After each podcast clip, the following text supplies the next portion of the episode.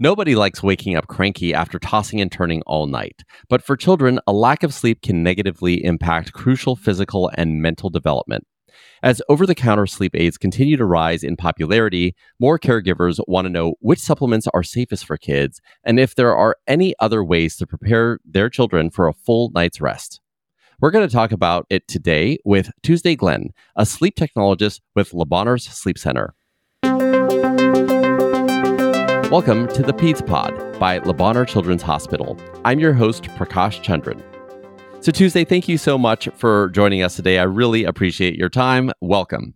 Thank you. Absolutely. I am glad to be here. So, you know, we as adults know how it feels not to get enough sleep, but what are some ways the lack of sleep affects children in the short term and in the long term? Well, lack of sleep in the short term in our kids is going to come out in pretty obvious but simple ways.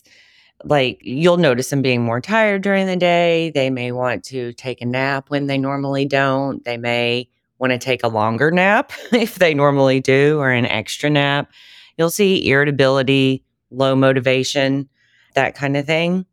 In the long term, though, it's really going to start to show, and it can have lack of sleep can have some really negative effects. It can lead to serious health issues such as obesity and type 2 diabetes. It contributes to poor mental health, depression, anxiety, more accidents, attention issues, behavior problems, academic performance, falling mm. asleep in class. I mean, it can have so many things. Also, our uh, growth hormone is released during sleep. So, lack of sleep can affect just their general growth, yeah. not only their brain, but their height, their bodies. So, needless to say, sleep is extremely important for children. I'm curious, how many hours of sleep should children get? Well, yes, it is. And that varies. Of course, we all know newborns sleep almost all the time. That is exactly what they need. They need 16 to 18 hours of sleep.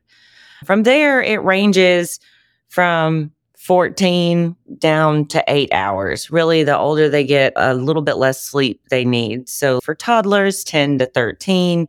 Once you start getting into school age, 10 to 12. For preteens, we recommend 9 to 11, teenagers 8 to 10.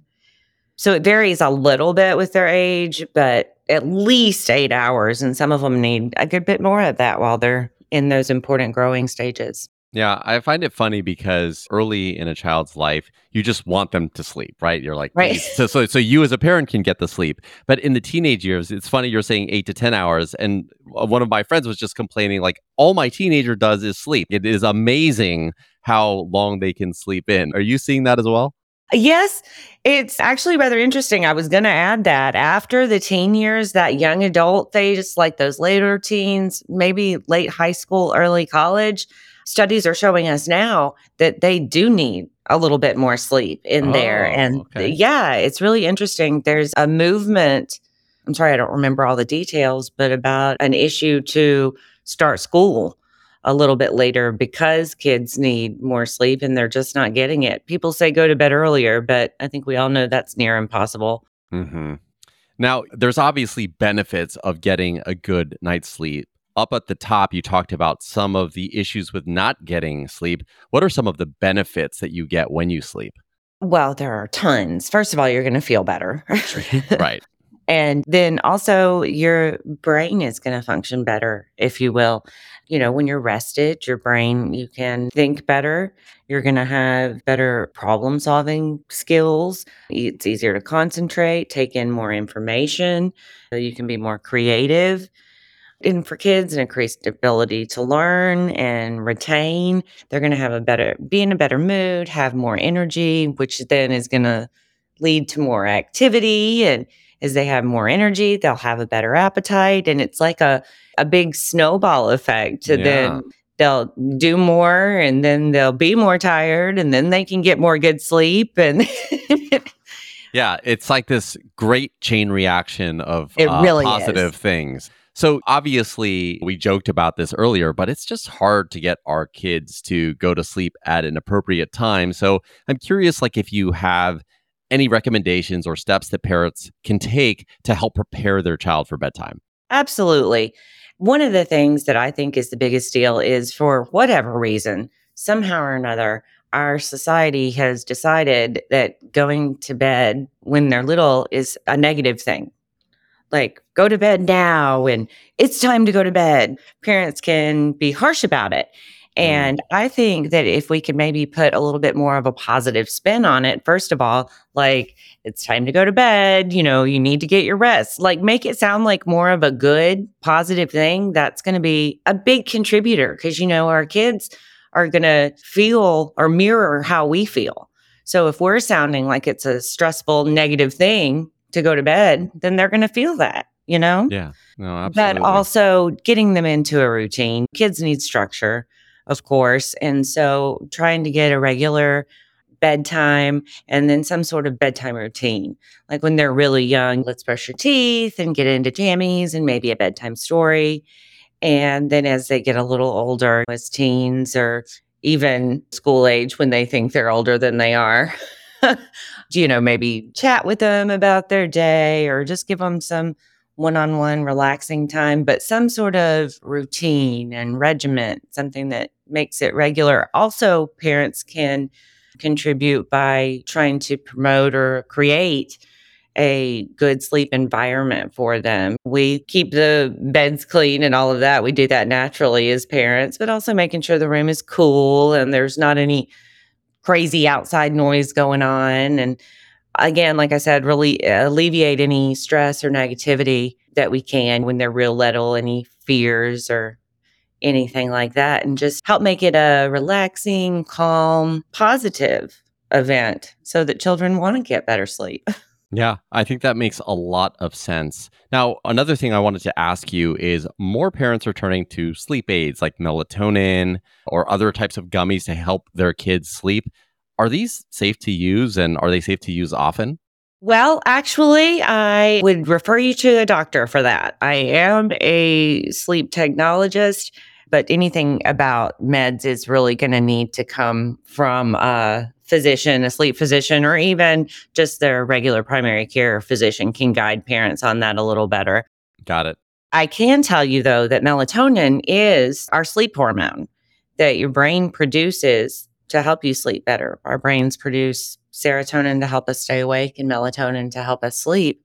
And one of the biggest issues for somebody maybe needing melatonin is that their brains aren't creating enough of that hormone. And what kills that hormone or suppresses that hormone is too much screen time.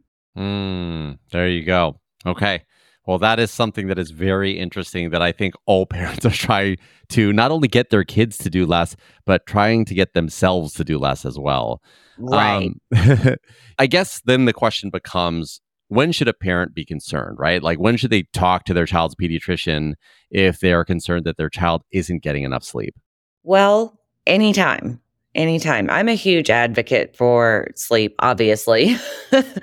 but anytime they think something might be wrong or just as part of their just daily checkup, health information. How's your sleep? Are they getting enough sleep? Just be a little bit more aware of sleep. Unfortunately, as a society, we take sleep for granted. And so this is wonderful. Anything we can do to make parents be a little more aware. But then also, of course, whenever they start having any concerns, if they're seeing excessive daytime sleepiness, teachers tell them they're falling asleep in class, excessive irritability, needing the naps, like I said, any of these. And but then also, if they notice any snoring or pauses in breathing, those are definitely things that you need to bring to your pediatrician's attention right away. So, Tuesday, this has been a great conversation. Is there any other advice that you want to share before we close today? Yes, absolutely. There are a few tips that we as parents can be more aware of to help our kids get better sleep. First of all, cutting out caffeine in the afternoon. When they get home from school, if they want to have a soda or something, that would be fine. But then stop it there. You know, have them drink water or juice or Gatorade or whatever else it is that they like just cut out the caffeine. That's going to include chocolate. So don't let them have any chocolate in the afternoons. and which also leads to sugars. We don't want to have too many sugars in the afternoon and evenings. We all know that can lead to hyperactivity. Then also their screen time. We really need to cut back on the screen time. I know this is really popular back in the day. We used to just say, turn off the TV 30 minutes before bed. But wow, we have a lot more screens now, right? So we need to try to limit the time that they spend on them in the afternoons. And then definitely go ahead and cut out the screen time. 30 minutes to two hours is ideal before bedtime, but sometimes there's just not enough time in the day for that. But again, it suppresses their sleep hormone, melatonin, and we really need for them to generate that so that they can get better sleep. Well, Tuesday. I think that is the perfect place to end. Thank you so much for your time today. You're welcome. Thank you so much for having me. I really appreciate it. And I hope this can help some people. It certainly will. That was Tuesday Glenn, a sleep technologist with Le Bonheur Sleep Center. If you found this podcast to be helpful, consider sharing it on your socials and check out www.lebonheur.org slash podcast to learn more about children's health. This has been the Peds Pod by Le Bonheur Children's Hospital. Thank you again for listening and be well.